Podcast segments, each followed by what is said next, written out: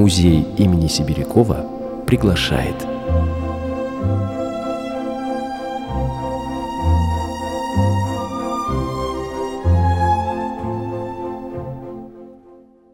Здравствуйте, дорогие друзья! Меня зовут Наталья Гимельштейн. Я приветствую вас в студии Иркутского радиоканала и сейчас с удовольствием расскажу о том, что происходит в нашем музее. Уже заканчивается масленичная неделя. По традиции в эти дни принято печь блины, подчивать близких и гостей, навещать друг друга и радоваться приходу весны. Все о народных обычаях знают в нашем Доме ремесел и фольклора. Кстати, в субботу, тринадцатого марта, там состоится веселый праздник. Начнется он в самом помещении музея и продолжится на улице. Участников действа ждет костюмированное шествие ряженых во главе с главным масленичным воеводой, праздничный салют, состязание между воинством зимы и весны, конкурс на самую веселую куклу-масленицу и на самого активного поедателя блинов со сметаной. И, конечно, кукольный театр с Петрушкой и Цыганом. Что еще будет происходить на площади у развлекательного центра «Звездный», расскажет заведующая Домом ремесел Лидия Григорьевна Эверстова. Лидия Григорьевна, у вас всегда проходят очень весело вот эти масленичные праздники. Что будет в этот раз? Чем порадуете иркутян? Наших уважаемых радиослушателей мы хотим пригласить на новую программу в Дом ремесел. С понедельника, с восьмого марта, мы уже начали mm-hmm. работать. То есть начинается сырная седмица. На этом празднике наши гости могут не только поработать в мастерских, где они смогут сделать деревянные подставочки под будущую масленицу. Масленицу делается в соседней мастерской. Это такая красивая куколка, которая потом будет вам хорошим сувениром после того, как вы уйдете из Дома ремесел. И, наверное, будет реквизитом, которые можно использовать тринадцатого и четырнадцатого по окончании масленицы у себя дома. То есть вы сможете поставить ее на окошечко, она неделю будет стоять. Потом, когда закончится сырная седмица, неделя масленичная, можно будет с ней выйти на улицу, покружиться около нее в хороводе. Ну и если хотите, можно будет потом сжечь. Варианты, как проводить масленицу, бывали разные. То есть некоторые, раздевая масленицу, разбрасывали ее наряды в разные стороны и при этом желали скорого прихода весны. Если был другой вариант в разных местностях, можно было уходить, например, вот на ангару. И вот то, что было одеянием праздничным на масленице, можно было кинуть в воду. Там есть открытые места в ангаре, где это можно было сделать. И потом очень долго взглядом провожали и читали молитву. То есть ожидание весны – это всегда своеобразный обряд. Прощаются зимой, встречают весну и желают ее скорейшего прихода. Кроме этого, начинается праздник Масленицы всегда по желаниям весны, организации хоровода вокруг Масленицы. Масленицу мы делаем сообща. То есть группа, которая приходит к нам на праздник, угу. занимается тем, что они создают масленицу вот сами сообща. То есть это такой высокий постамент, который окутывается, окружается разными тканями, изготавливается голова масленицы, обязательно без лица, угу. потому что если появляется лицо, то это получается эффект того, что мы сжигаем живого человека. А если лица у масленицы нет, это просто образ масленицы. Это такая кукла, чучело масленицы, которому можно и попрощаться, около нее поводить хороводы. И вот эта игровая программа, с которой начинаются всякие наши праздничные масленичные забавы, она представлена как бы путешествием по масленичным дням. Каждый день у масленицы – это своеобразный новый обряд, в котором есть свои нюансы. И с этими некоторыми нюансами каждого из обрядов мы знакомим наших посетителей. Знакомимся с обрядом прощания масленицы, встречи масленицей. Вот разгульный четверг – это такой праздник, такой э, день, когда начинаются главные масленичные забавы. Это и кулачные бои у мужчин всегда были. А женщины, они водили хороводы, пели особые песни. Ну и обязательным элементом масленицы, вы уже помните, наверное, по предыдущим годам, что это выпекание блинов. Блины – это солнечный знак солярный, который говорит о том, что масленица не только это сытный праздник, но еще и очень такой активный обрядовый. Наших предков мы всегда в масленицу поминаем блинами именно. В нашем Доме ремесел мы будем угощать не только блинами, но еще и медом. То есть блины с медом – это такой вариант, который, во-первых, приветствуется всеми детьми, и он считается ритуально-обрядовым. До какого числа можно приходить к вам в гости на эти масленичные программы? Масленица у нас продолжается в течение всей недели. В субботу мы хотим пригласить наших слушателей еще и на уличный праздник, потому как, ну, это традиционно, мы должны выйти на улицу, покружиться вокруг Масленицы, пожелать себе счастья, быстрого прихода весны. А сама Масленица, она является как бы вот этим символом, который олицетворяет вообще все празднование Масленицы. Это в субботу во сколько будет? В субботу в тринадцать часов. И еще внутри вот этого праздника уличного мы хотим просмотреть и конкурсные программы. Была заявлена программа конкурсная, то есть масленичные забавы, масленичные игровые программы. В них уже участвовали, девятого числа мы уже провели первую часть конкурса, первый этап. Уже есть наша информация на сайте. А то, что будет происходить тринадцатого, я думаю, что будет всем интересно. И тем, которые придут на уличную программу, и те, которые посетят Дом ремесел. Угу. Есть очень интересный вариант конкурсных программ при участии фольклорного детского театрального коллектива. Это тоже тринадцатого числа, но это после возвращения с уличной Улица. программы. Угу. У них немножечко другой вариант представления программы. То есть там будет участвовать коллектив и дети, и взрослые. Игра на флейте, игра... Наверное, на балалайке. Балалайка обязательно, но еще и бандура. Я считаю, что тем, кто любит музыку, кто любит mm-hmm. вообще праздновать, наши слушатели, видимо, уже соскучились по тем программам, которые интересны не только вот так послушать, но еще и посмотреть и mm-hmm. поучаствовать. В общем, я так понимаю, что нужно приходить всей семьей, запланировать прямо вот субботу такую, и прийти всей семьей можно к вам и провести прекрасное время. Обязательно хочу пригласить не только детей, но еще и бабушек, и дедушек, и мамы, и папы тоже должны прийти. Вы не только познакомитесь с тем, что происходит внутри самой праздничной программы, то есть какие обряды мы используем, но еще и позаниматься в мастерских Дома ремесел, где можно будет не только масленицу изготовить. Самые маленькие могут изготовить такой небольшой красивый планшетик, в котором будут присутствовать и масленичный блин, и сама масленица с улыбочкой. Вот поэтому, ну, можно будет прийти, порадоваться, встретить вместе весну, тем более, что мы уже соскучились по совместным красивым праздникам. Итак, как только что сказала Лидия Эверстова, в субботу в тринадцать часов вас, дорогие друзья, ждут на праздник в Доме ремесел и фольклора. Песни, блины и веселое настроение гарантируется взрослым и детям. Телефон для справок двести четыре четыреста девяносто четыре. Адрес: улица Декабрьских событий, сто два.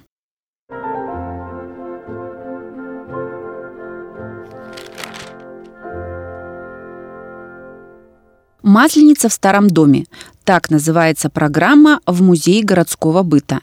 Сюда приглашают компании, семьи или школьные классы на экскурсии и мастер-классы или сеансы старинных настольных игр. После интеллектуальных занятий у гостей будет возможность попить чайку. Помещение для этого предоставляется. Телефон для справок двести четыре восемьсот восемьдесят четыре. Адрес: улица Декабрьских событий, семьдесят семь.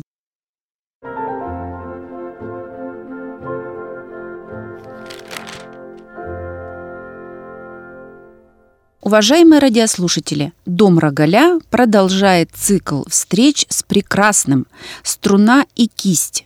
Так называется совместный проект городского выставочного центра и клуба самодеятельной песни «Мост». В его рамках тринадцатого марта пройдет концерт «Его Величество Женщина». Приурочен он к Международному женскому дню. Но, как признаются сами исполнители, петь песнь во славу женщины всегда уместно. Билеты на концерт продаются в кассе Дома Рогаля. Цена билета триста рублей, начало в пятнадцать часов. По-моему, очень удачное время, потому что после концерта еще можно успеть пройтись по городскому выставочному центру и познакомиться с новыми выставками. Вашему вниманию предлагаются работы талантливых иркутских студентов, начинающих мастеров, именитых художников Виталия Рогаля, Галины Донской, Ларисы Шевергиной, члена Иркутского фотографического общества Ирины Новожиловой. Повторю адрес: улица Халтурина, три, телефон двести триста шестьдесят пять. Начало концерта в пятнадцать часов.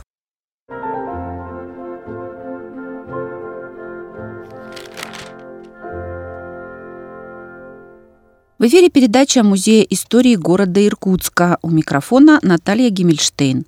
Вы уже знаете, уважаемые слушатели, что Иркутской школе номер семьдесят два присвоили имя выдающегося иркутянина, бывшего городского головы Ивана Степановича Хаминова. Историю самого учебного заведения и биографию талантливого мецената и благотворителя прошлых лет можно прочитать отдельно. Эта информация заслуживает вашего внимания, и она есть в доступных источниках. Но у меня есть возможность рассмотреть личность Ивана Степановича немного с другой стороны. Поможет мне в этом наш старший научный сотрудник, кандидат исторических наук, доцент Наталья Игоревна Гаврилова. Наталья Игоревна, очень рада вновь вас встретить и пообщаться, и по такому приятному поводу. Недавно весь Иркутск обошла весть о том, что наша семьдесят вторая школа, что ей было присвоено имя Ивана Степановича Хаминова. Это наше, все уже сказали о том, что это потомственный почетный гражданин, что это судовладелец, что это крупный меценат и благотворитель, и что он был городским головой девять лет. Это все понятно, что просто так такие имена не дают образовательным учреждениям. Но мне хочется поговорить с вами об этом человеке с той точки зрения, что он был достаточно неоднозначный, что вот я прочитала, да, он двадцать шесть раз был под судом, за что, почему его не любила пресса, почему с одной стороны говорили, что он отец родной, а с другой стороны его хаяли и называли ростовщиком и там другими не очень приятными, да, словами. Но когда он умер, то прихожане, и именно по настоянию прихожан, похоронили все-таки Ивана Степановича на паперти Харлампиевской церкви. Что это был за человек? Добрый день, дорогие иркутяне, добрый день, Наталья. Вопрос действительно очень интересный. Иркутск отличается тем, что присваивает выдающимся, так или иначе, имена выдающихся деятелей самым разным учреждениям. Ну, наш музей носит имя Сибирякова, а вот теперь школа семьдесят вторая имени Хаминова. У нас есть тоже средняя школа имени Павла Андреевича Пономарева. У нас есть, в конце концов, Сукачевский музей, да? У нас есть училище имени Трапезникова.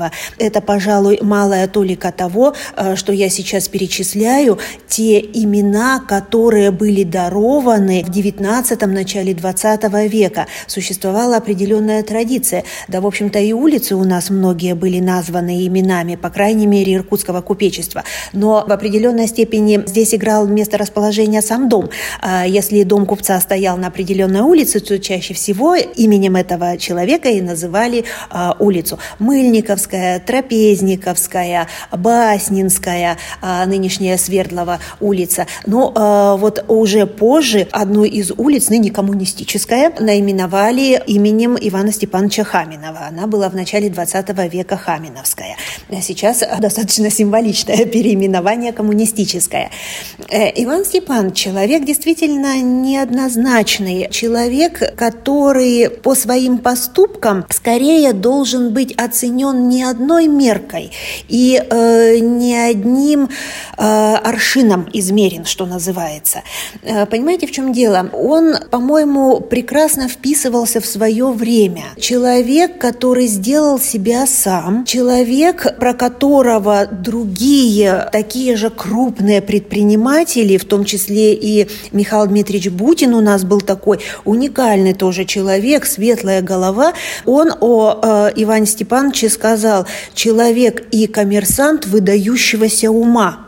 И это при том, что Хаминов Бутина разорил. А тот в своей книге пишет «Человек и коммерсант выдающегося ума». Действительно, Хаминов своеобразный самородок. Ведь он не оканчивал ни школ особо, ни коммерческих училищ. Но вот эта вот предпринимательская жилка, видимо, с детства, а может быть и с генами воспринятая им, потому что он был из сольвычегодской э, купеческо-мещанской семьи уже представитель седьмого поколения.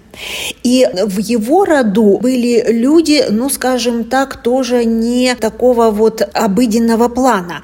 Еще в семнадцатом веке его предок, давний-давний предок был глашатым и одним из зачинщиков бунта. В восемнадцатом веке это были и предприниматели, это были и представители духовенства. И вот в седьмом поколении появляется Иван Степанович. Человек, который, вот, видимо, внутренне жизни имел такой очень жесткий предпринимательский стержень. Надо уметь делать деньги, понимаете? И сфера предпринимательства трактует свои очень жесткие законы. Законы, где, э, ну, в общем-то, милосердию и благости особого места нет. А тем не менее, он же очень много занимался благотворительностью и жертвовал и на учебные заведения. Все, то есть вот это было или это позже, или он к этому пришел, или это как-то по-своему у него было? А вы знаете, это было и по-своему, и пришел он к этому, и это было определенной необходимостью в его ситуации.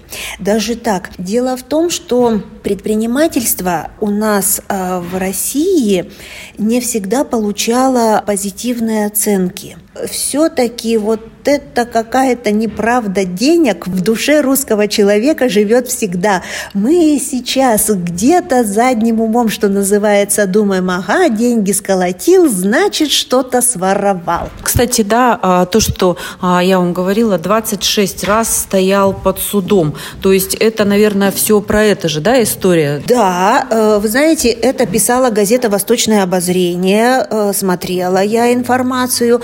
Газета «Восточное обозрение» писала о э, Иване Степановиче. Поскольку он занимался извозом, то, э, соответственно, э, вот э, лошади хороших пород были необходимы. И порой мероприятия такие вот связанные с конокрадством или mm-hmm. близко к этому стоящие, ну, конечно, осуществляемые не им самим, но известными ему людьми, э, да, имели место быть, и э, за это он привлекался к ответственности. Но, понимаете, опять-таки, вот возвращаясь к своей идее, и вот эта вот необходимость получения общественного одобрения и признания, если ее невозможно получить своей предпринимательской активной деятельностью, то надо искать иные каналы. И вот этим вот каналом признания купечества была благотворительность. И понимаете, какая складывается забавная ситуация? С одной стороны, жесткий предприниматель, который выдавливает из тех, кому давал кредит, последнюю копейку, и вместе с тем отдающий тысячи, а на сегодняшний день это были бы миллионы, денег в сферу храмостроительства, образования, благоустройства города. С его именем вообще связаны первые фонари на улице Большой, нынешней Карла Маркса, приведение берега Ангары в черте города в порядок и так далее. Вот когда он был на посту городского головы, вот эти многие хорошие дела им были сделаны. У города денег нет. И просто элементарно городские деятели залазили в карманы частных лиц, прежде всего городского головы.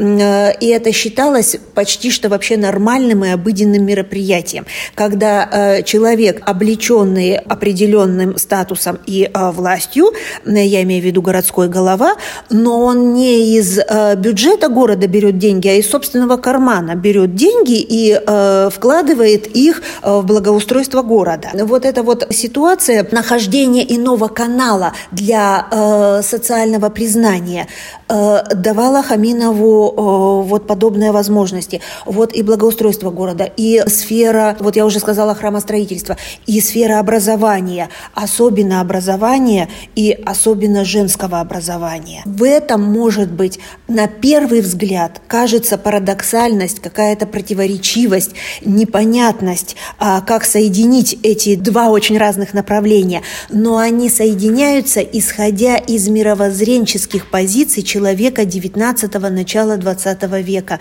Ну и вы знаете, безусловно, купечество отличалось высокой религиозностью. И для Ивана Степановича это было точно так же характерно. А потом вот чем больше начинаешь вот ту или другую фигуру изучать, тем больше находишь в ней объяснений тем или иным поступкам. Иван Степанович родился в Сольвычегодске. Это небольшой городок недалеко от Котласа. Городок, который в семнадцатом веке фактически фактически был вотчиной э, Строгановых, а у них там стояли соливарницы огромные. Строгановы же строят прекрасные соборы, вот некоторые из них сохранились до сих пор. Было шестнадцать церквей в маленьком городишке, шестнадцать церквей, не считая нескольких монастырей. И вот это благолепие, некоторые из них сохранились. Прекрасный Введенский собор, там семиярусный иконостас до сих пор сохранился. Э, московская барокко, но это не стены, это вот э, прямо какие-то кружева ажурные.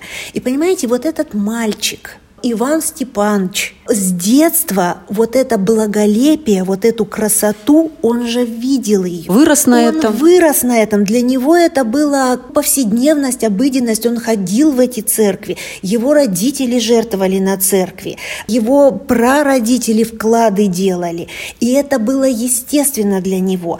И переехав сюда, в Сибирь, в город, который еще нуждался в строительстве храмов, я думаю, что вот это вот его поведение становится понятным и очень органичным, присущим ему. И не случайно он долгие годы служил церковным старостой Харлампиевской церкви. И вот с западной стороны вот этот вот предел, паперть, это же им было выстроено. И там его и похоронили. Да, и под спудом паперти он и был похоронен. Вот, а похоронен-то, причем тоже же ведь интересная ситуация получилась. Да, он, как вы сказали, совершенно верно, он умер достаточно неожиданно, в день Пасхи, а в восемьдесят четвёртом году она была восьмого апреля, вот по старому стилю. Прежде всего, прихожане в знак благодарности решили первоначально похоронить его в ограде церкви, то есть рядом с церковью. А у нас такая практика была.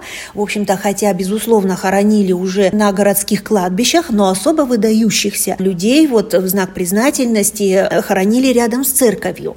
И соответствующий запрос даже был отправлен в Санкт-Петербург. Но впоследствии иркутяне даже изменили свое мнение. Они просили похоронить его не рядом с церковью, а на территории самой церкви, вот под спудом паперти, той самой, которую он построил. Да, и это разрешение было дано, это разрешение должно было прийти из Санкт-Петербурга лично, касающиеся именно вот городского головы, почетного гражданина города Иркутска Ивана Степановича. Такое разрешение было дано, и э, такое захоронение было сделано. Причем э, сами похороны прошли при очень огромном стечении народа. Ну и несколько лет спустя, затем его уже вдова Евдокия Ивановна в девичестве Пахолкова поставила надгробный памятник с оградой золоченой. На памятнике были высечены слова «Азм, воскрешу его». К сожалению, в советское время, когда и храм вот э, пришел в запустение, э, к сожалению, могила была утрачена. Вот сейчас э, только остается мечтать, как бы было хорошо нам побольше иметь вот таких вот знаков нашей исторической памяти, касающейся Иркутска, связанной и с именем Хаминова, да и с других тоже очень многих иркутян. Но вот, к сожалению, мы имеем то, что имеем. Безусловно, гордимся самой восстановленной церковью Харлампиевской, безусловно. Но вот, к сожалению, могила утеряна. Мне хочется, ну, как-то подытожить наш разговор. Мне кажется, что ребятишки, которые учатся сейчас в семьдесят второй школе, они должны быть, ну, не просто горды, но и пусть это имя, пусть жилку даст предпринимательскую, пусть даст силы выживать в нашем таком современном тяжелом мире, и пусть они будут особенные, такими, как был этот человек, Иван Степанович Хаминов. Да, это так. Не случайно же он был выбран первым среди иркутян почетным гражданином города в восемьдесят втором году. Именно среди иркутян. До этого только лишь давали звание генерал-губернаторам и губернаторам, но, отслужив свой срок, они уезжали. А вот среди иркутян Иван Степанович оказался первым почетным гражданином. Я думаю, не случайно, заслуженно. Уважаемые слушатели, про Ивана Степановича Хаминова я говорила с кандидатом исторических наук, доцентом Натальей Игоревной Гавриловой. Беседа наша была посвящена выдающемуся человеку, потому что его имя теперь носит Иркутская школа номер семьдесят два, с чем мы и поздравляем учеников, их родителей и педагогический состав учебного заведения. Желаем держать планку высоко и достойно имени Ивана Степановича Хаминова. Уважаемые радиослушатели, передача Музея истории города Иркутска имени Сибирякова подошла к концу. Я благодарю вас за время, проведенное вместе с нами, и прощаюсь до следующей встречи. Давайте будем беречь и любить историю своего города.